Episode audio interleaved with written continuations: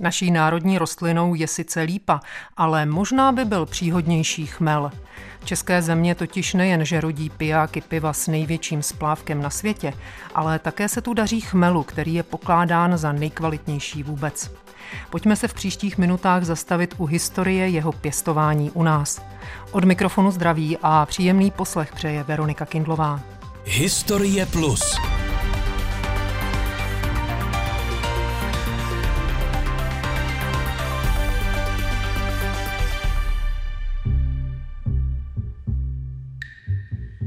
Čas přišel česat chmel. Chmelař nyní jest vesel, chmele dost, pěkně vzrost, o, to je radost. Jestli bude platit hezky, zapomeneme na stezky, až peněz jak želez schrábneme za chmel.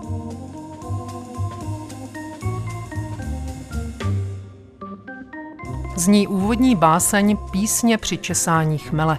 Napsal ji František Chládek, básník z poloviny 19. století, který svými verši opěvoval rodné Rakovnicko, kraj chmele. Jeho básnička nás bude naší výpravou za historií pěstování chmele provázet. Chmel otáčivý, latinsky humulus lupulus, je vytrvalá rostlina z řádu konopovitých.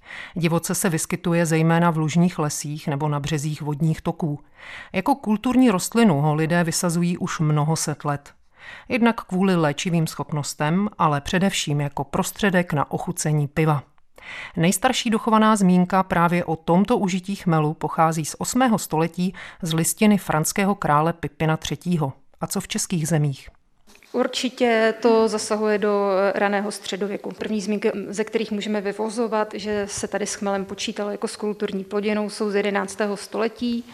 I z pozdějších období většinou se to týká nějakých donačních listin, které zakládají středověké kláštery, ve kterých král nově zřizovanému klášteru věnuje nějakou půdu, majetek a u toho jsou uvedené třeba i chmelnice říká host našeho pořadu Lucie Radová, vedoucí odboru péče o památkový fond územního odborného pracoviště Národního památkového ústavu v Ústí nad Labem, která se mimo jiné zabývá památkami spojenými s pěstováním a zpracováním chmele.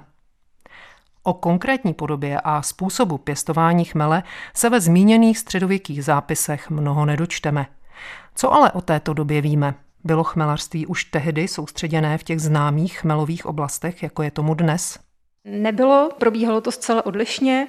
Vychází to z toho, že chmel je velmi specifická rostlina, která vyžaduje určitý typ eh, zpracování a uchování. Není to plodina, kterou v tom předprůmyslovém období můžete nějakým způsobem skladovat dlouhodobě nebo přepravovat tak, aniž by ztratila své kvality. Takže až vlastně do skoro 30 leté války to probíhalo tak, že u každého pivovaru stála chmelnice. A vlastně každý sládek měl povinnost pro svůj pivovar zajistit chmel. Takže ty chmelnice byly rozprostřené opravdu rovnoměrně po celém území ale ta kvalita toho chmele už se v té době lišila a už se vědělo, že třeba ten žatecký chmel nebo úštěcký chmel je kvalitnější, ale nebyly technické prostředky pro to, jak ho zpracovat a někam ho dopravovat a někam ho uchovávat eh, tak, aby vlastně se ten žatecký chmel mohl využívat v jiných pivovarech. K tomu docházelo jako velmi, velmi postupně. Soustředění chmelařství v těch regionech, kde se chmelu daří nejlépe, ve větší míře dovolila až průmyslová revoluce, říká Lucie Radová. Ve chvíli, kdy máte technické prostředky a rozvoj železnice tam hrál taky velkou roli, především v té možnosti ten chmel vyvážet teda ještě za hranice a prakticky od konce 19. století se vyvážel do celého světa. Takže v tom hrála polovina 19. století úplně zásadní roli a ty největší technologické změny a inovace jsou spojené právě s tímhletím obdobím. A s tím je taky spojený ale následně ten největší rozkvět našeho chmelařství. Čím to bylo, že byl právě o náš chmel ve světě zájem?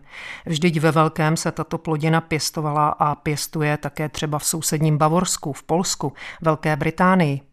O důvodech úspěchu českého chmelu mluví ve své knize Zelené zlato historik Vojtěch Pojar. Měl totiž ve srovnání s mnoha konkurenčními chmely vedle své kvality ještě jednu podstatnou výhodu – byl mimořádně vhodný pro výrobu spodně kvašeného piva, především ležáku plzeňského typu. Proces spodního kvašení se přitom ve druhé polovině 19. století výrazně rozšířil. V Čechách zanikla výroba svrchně kvašených piv v druhé polovině 19. století a v roce 1884 se již 99% piva vyrobilo právě procesem spodního kvašení. Segment trhu, na který se většina českých chmelařů zaměřovala, tedy ve sledované době zaznamenal mimořádný růst. Změny pivovarské techniky a technologie tak z Čech v době po přelomu století učinili, co se výměry chmelnic týče, čtvrté největší centrum světového chmelařství. Lucie Radová před chvílí hovořila o tom, že původně se chmel pěstoval u každého pivovaru a až časem se jeho pěstování koncentrovalo v těch nejvhodnějších oblastech. Pojďme si tedy říct, které to jsou. Od poloviny 19. století se dá vysledovat opravdu jako velká koncentrace na ty výtečné chmelařské lokality, které známe dneska. Je to Uštěcko a Žatecko zejména. Z toho staršího období třeba měl i velmi dobrou pověst chmel, který se pěstoval v Klatovech a který se pěstoval v Sokolově ale ten už právě od té poloviny 19. století zase nebyl schopný konkurovat tomu žateckému. Ve chvíli, kdy bylo možné ten žatecký někam dovést a někam dopravit, tak tyhle ty menší, byť do té doby poměrně známé chmelařské lokality vlastně začínají upadat.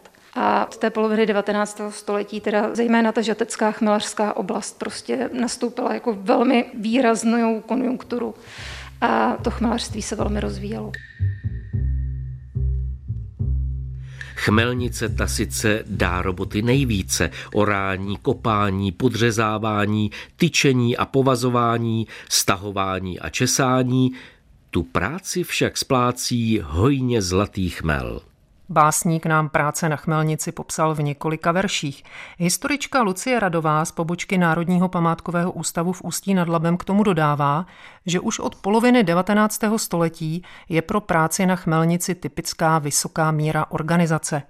Taková, jakou mnozí z nás zažili na chmelové brigádě. Zejména teda ta sklizeň se organizovala velmi podobným způsobem. U toho chmele je strašně důležitý, kdy ho začnete česat a jak rychle ho zpracujete. Na tom, jak tohle to uděláte, velmi závisela jeho kvalita. To velmi ovlivňovalo i cenu, a proto už ta sklizeň už od té poloviny 19. století je velmi náročná, velmi na ní záleží a všichni hospodáři si dávají pozor na to, aby tu sklizeň měli zajištěnou. Měli svoje vlastní party, které jezdili k ním na statek, Velmi čile s nimi korespondovali, třeba už od eh, dubna jim psali, jak se to na chmelnicích rozvíjí. V červnu už byly takové první odhady o tom, jaká bude úroda. A to bylo důležité kvůli tomu, aby věděli, kolik lidí sebou mají vzít. Protože v době sklezně na ty vesnice přijížděly tisíce lidí. Jo, vesnice, která měla třeba 300 obyvatel, tak tam najednou přijeli tři tisíce česáčů, kteří byli potřeba, aby eh, zpracovali během těch 14 dní, tří týdnů tu úrodu. Většinou se snažili využívat ty, se kterými měli dobré zkušenosti, někdy stačily, někdy byla ta úroda tak bohatá, že museli schánět i e, nové lidi. Tady e, hodně čile využívali třeba horníky z Krušnohoří, a zároveň třeba tohle byla práce, na kterou chodili i chudší lidi z měst. Chodili si o prázdninách přivydělat, protože to bylo velmi pro ně lukrativní. Ale teda zároveň to byla velká sociální stigmatizace. Ty lidi byli považovaní za takovou chudinu. Z období první republiky jsou zprávy o tom, jak prostě z Prahy táhnou česáči na chmel, že jsou nepříliš čistí, že to je prostě taková v podstatě jako spodina té společnosti ale zároveň třeba mezi nimi bylo hodně učitelů, protože ti učitelé si chtěli přivydělávat a snažili se to třeba i nějakým způsobem maskovat, takže jsou vzpomínky pamětníků, kteří píší o tom, jak tvrdili, že jedou na letní byt k tetě, ale ve skutečnosti jeli na chmel, ale stydili se za to, takže se to báli říkat otevřeně. Sklizeň byla a je jenom začátkem. Po ní následuje sušení, proces téměř magický, který vyžadoval značné zkušenosti. Otázka sušení chmele je opravdu zásadní prakticky po celou dobu chmelařství. A i v té době, kdy to probíhalo jenom přirozeně, že ten chmel se sušil na půdách, tak i to byla velká věda, protože to muselo probíhat při určité teplotě, při určité vlhkosti. Musel se pravidelně obracet.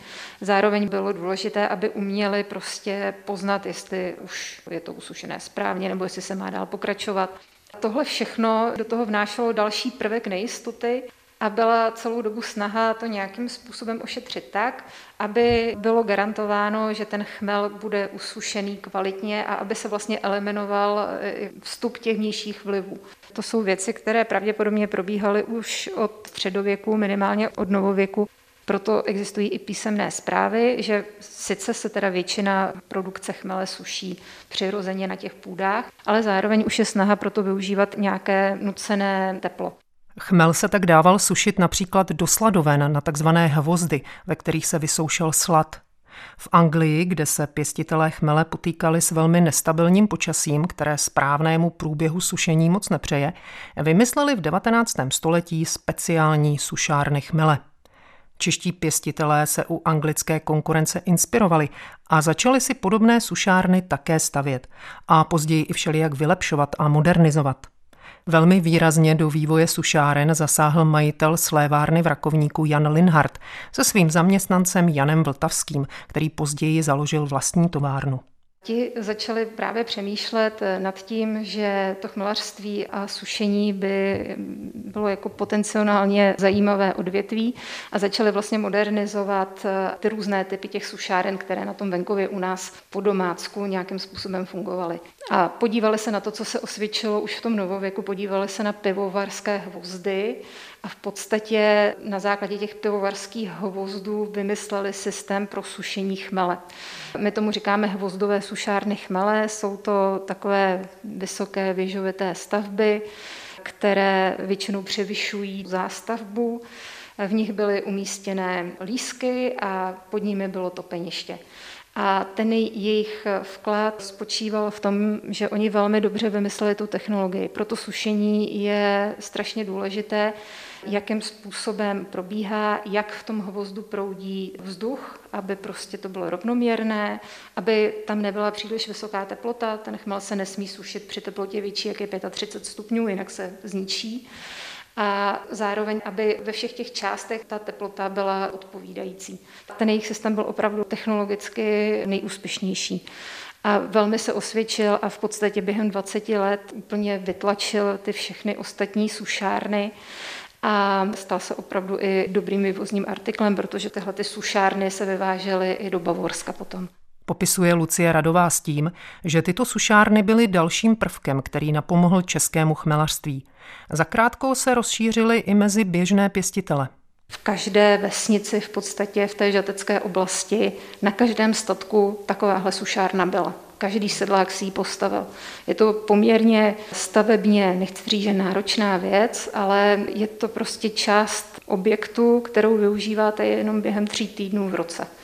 A přesto stálo za to těm chmelařům prostě do tohohle zainvestovat, protože věděli, že se jim to velmi rychle vrátí na ceně, protože ten dobře usušený chmel prodají za víc peněz.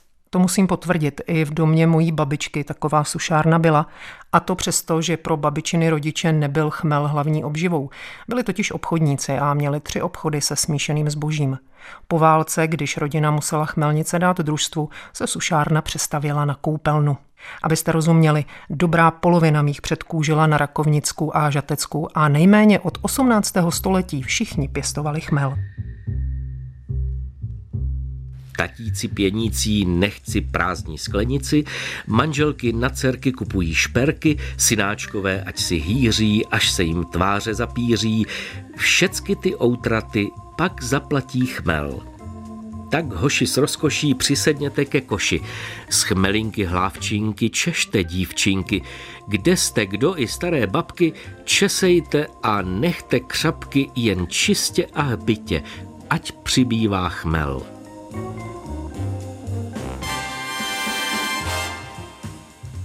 Aby bylo možné outraty zaplatit, musel se chmel nejprve prodat. A obchodování s chmelem to byla další složitá záležitost.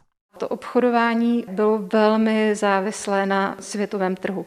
Ty ceny se měnily opravdu každý den, Takže bylo i velmi důležité, jestli se rozhodnete, že prodáte chmel třeba druhý týden v září nebo první týden v listopadu. Ty ceny se mohly lišit třeba o 100%. A z toho samozřejmě těžili ti překupníci, kteří objížděli ty vesnice a obchodovali vlastně s těmi místními zemědělci. A teprve od těchto těch lokálních překupníků potom ten chmel směřoval do světa. Ale většinou, i když to byly jako velké obchodní firmy, které měly vlastní zastoupení v New Yorku nebo v Jižní Americe nebo ve Francii, tak nebyli schopní tam ten chmel prodat pivovarům sami takže většinou ještě měli jednoho partnera v té zemi, který tam znal ty místní podmínky a přeprodával. Ale zároveň byla teda e, část producentů, kteří byli napojeni přímo na konkrétní pivovary ve světě a dodávali teda přímo jim. A zároveň na Žatecku byl teda velký, v podstatě evropský pivní hráč, velkou část chmelnic na Žatecku vlastně Dreher, významný pivovarník Rakousko-Uherska, který s tím chmelem ze Žatecka zajišťoval chmel pro všechny svoje pivovary v Evropě. Pojďme se ještě zastavit u těch zmíněných překupníků, kteří od pěstitelů vykupovali chmel. Můj dědeček vyprávěl, že většinou to byli obchodníci židovští a že chmelaři zpravidla měli svého obchodníka, kterému prodávali přednostně. Já jsem slyšela krásnou příhodu o tom, jak vždycky v ten určitý den, každý rok prostě přijel ten překupník židovský. Opravdu většina, 90% z těch překupníků byli židé a přijel do té vesnice, tam seděli ty místní chmelaři, všichni, on tam přijel, začal jim nabízet nějakou cenu. A teď začali licitovat. Bylo to o tom, kdo vydržel víc, kdo měl jaké zprávy o tom, za kolik se zrovna vykupuje chmel ve světě, kdo se byl jistý tím, že když neprodá jemu, tak třeba se prodá někde jinde, protože třeba ve Velké Británii bude špatná úroda, tak třeba věděl, že i když neprodá teď, tak na začátku roku může být ochmel scháňka, takže ho třeba prodá později. A dokonce byly takové úsměvné jako situace, kdy třeba ti místní chmelaři řekli, že to neprodají, protože cena je příliš nízká. Pak se rozešli z té hospody a pak toho židovského překupníka začali honit a říkali mu tak, jo, já vám to za tohle to prodám. Prodej chmele a vyjednávání bylo zkrátka ritualizovanou záležitostí, říká Lucie Radová. Vedle kvality chmele, správného sušení a dostatečné poptávky záleželo i na vyjednávacích schopnostech toho kterého chmelaře. Oni opravdu byli schopní tu cenu někdy vyšponovat tak, že jste na té jedné úrodě třeba opravdu nesmírně zbohatli. To byly částky, které se v období první republiky pohybovaly v řádech 100 tisíců za tu úrodu. Ale bylo to velmi náhodné, takže vy jste mohla hodně vydělat a váš soused, který to tak dobře neuměl, tak mohl velmi prodělat v té samé lokalitě. Jeden z mých praprastrýců patřil k těm, kteří uměli chmel prodat velmi výhodně. Z výdělku si vždycky nechal něco stranou na příští sezónu a se zbytkem peněz odjel na zimu do Prahy, kde se ubytoval v pěkném hotelu a peníze utratil ve všelijakých zábavních podnicích, pokud možno v doprovodu nějaké té zábavné krasavice. Přesně tenhle ten příklad, který říkáte, to je opravdu v těch pramenech velmi často. Třeba od farářů, kteří si stěžují, že lidi, prostě, kteří takhle vydělávají, že ani nechodí do kostela, protože se vrhli jenom na to chmelařství a prostě všechno jako tomu obětujou a včetně teda té víry a opravdu si třeba z ničeho nic začali vydělávat takovéhle ohromné částky a spoléhali na to, že to tak bude každý rok. A když se to nestalo, tak eh, je opravdu řada velmi smutných příběhů, kdy to skončilo jako exekucí, úplnou chudobou a vlastně likvidací té rodiny a toho chmelaře. Například můj praděda Augustín Kindl si jednoho roku plánoval, že za peníze z chmelu si koupí auto. Předcházející sezónu si vydělal opravdu mnoho a tak neviděl důvod, proč by se to nemělo opakovat. Jenže jeho obchodník mu nabídl mnohem, mnohem méně, než si praděda původně představoval. Obchodník mu řekl, že to je maximum, co může letos za chmel získat, protože v Británii se hodně urodilo a ceny českého chmele letí rychle dolů. A ať tedy praděda neváhá a prodá hned. Praděda neposlechl a vyčkával a to byla chyba. Obchodník měl pravdu. Nakonec mohl být pradědeček rád, že aspoň prodal. To jiní chmelaři z jeho vesnice dokonce neprodali chmel vůbec a přes zimu pak místo dřevem topili neprodanými chmelovými hlávkami. Čas od času prostě přišla chmelová krize. Jedna byla na konci 20. let. Způsobila ji nadprodukce českého chmele, svůj díl měla i prohybice v USA, ale i další faktory. Situaci československých pěstitelů chmele v podstatě závislých na vývozu vlastního produktu výrazně zkomplikoval vzestup hospodářského nacionalismu v evropských státech.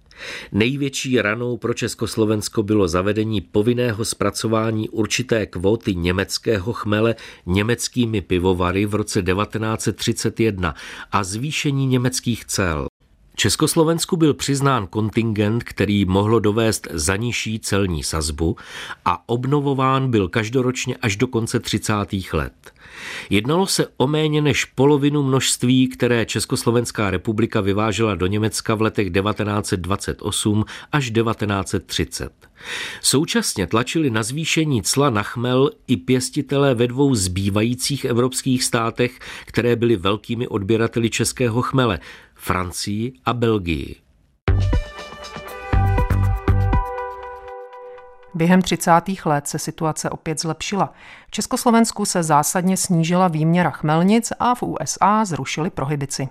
A právě Spojené státy se pak staly klíčovým odběratelem českého chmele. Sotva se chmelařství postavilo na nohy a pěstitelé zase začali velmi slušně vydělávat, přišla další rána, Mnichovská dohoda, která znamenala odtržení pohraničí. Československo mimo jiné přišlo o Žatecko, klíčovou chmelařskou oblast.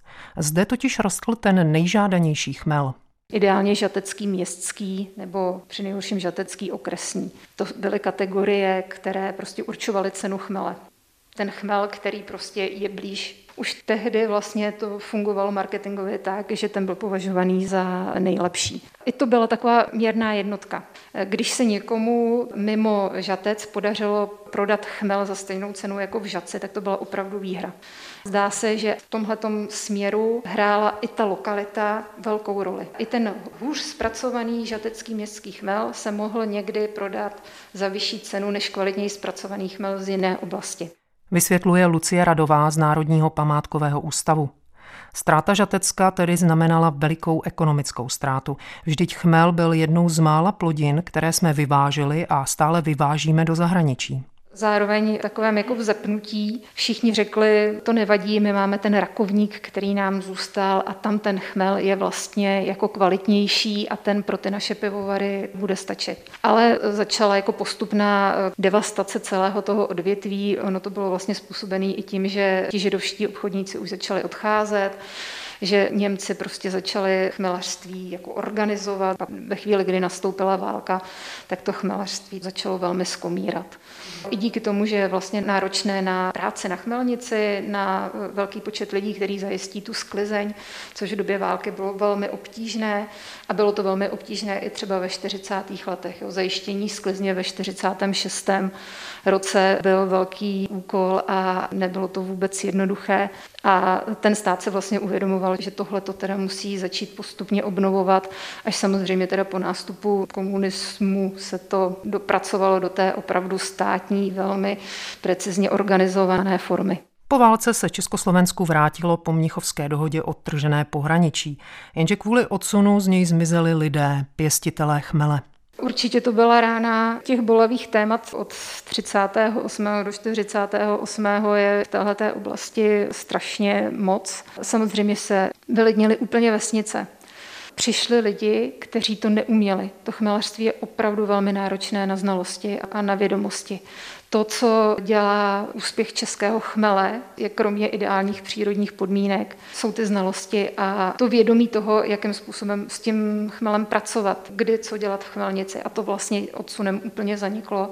Přicházeli lidi, kteří neměli žádnou vazbu na chmelařství a většinou ani neměli žádnou vazbu na zemědělství. A už ze začátku 50. let zase existuje řada případů, kdy ty nově přišlí dokázali to zemědělství v těchto těch jako opravdu nejkvalitnějších eh, lokalitách, kde to zemědělství jako bylo velmi výnosné. Během tří let to dokázali úplně zlikvidovat. Ty statky začaly chátrat, pole se neudržovaly, chmelnice se neudržovaly, zároveň některý byly zničený za druhé světové války, takže ty už nebyly obnovovaný, protože stavba chmelnice je finančně velmi nákladná. Takže ta 40. léta a začátek 50. let rozhodně nebyly pro české chmelařství jednoduché. I o tom mi vyprávěl můj děda. Do jejich vesnice po válce místo Němců přicházeli z Ukrajiny volinští Češi. Ti sice měli se zemědělstvím zkušenosti velké, ale o chmelu nevěděli z hola nic. Ptali se proto místních, kolik hlávek si mají z úrody nechat na sadbu na příští rok. Mysleli zkrátka, že s chmelem je to jako s obilím. Pivač bán bude dán, až bude chmel očesán. Koláče, roháče jsou pro česáče, hudba zazní ta nejlepší, kdo česal, ten si vytančí, jen až se očeše, těšme se na chmel. Já hrozně ráda říkám a myslím si, že se to málo lidi uvědomují, že chmelařství je odvětví, ve kterém jsme po staletí nejlepší na světě. A trvá to i teď. Žatecký chmel je pořád považovaný i za standard pro hodnocení jemně aromatických chmelů, za světový standard. A myslím si, že to je věc, na kterou můžeme být fakt pišní. Uzavírá Lucie Radová, vedoucí odboru péče o památkový fond územního odborného pracoviště Národního památkového ústavu v Ústí nad Labem. A to je z historie plus o pěstování chmelu v Čechách všechno. Režii měla Michaela Krčmová, ukázky četl Libor Vacek, technicky spolupracovala Lenka Čurdová a Martin Tomas a od mikrofonu se loučí a někdy příště naslyšenou se těší Veronika Kindlová.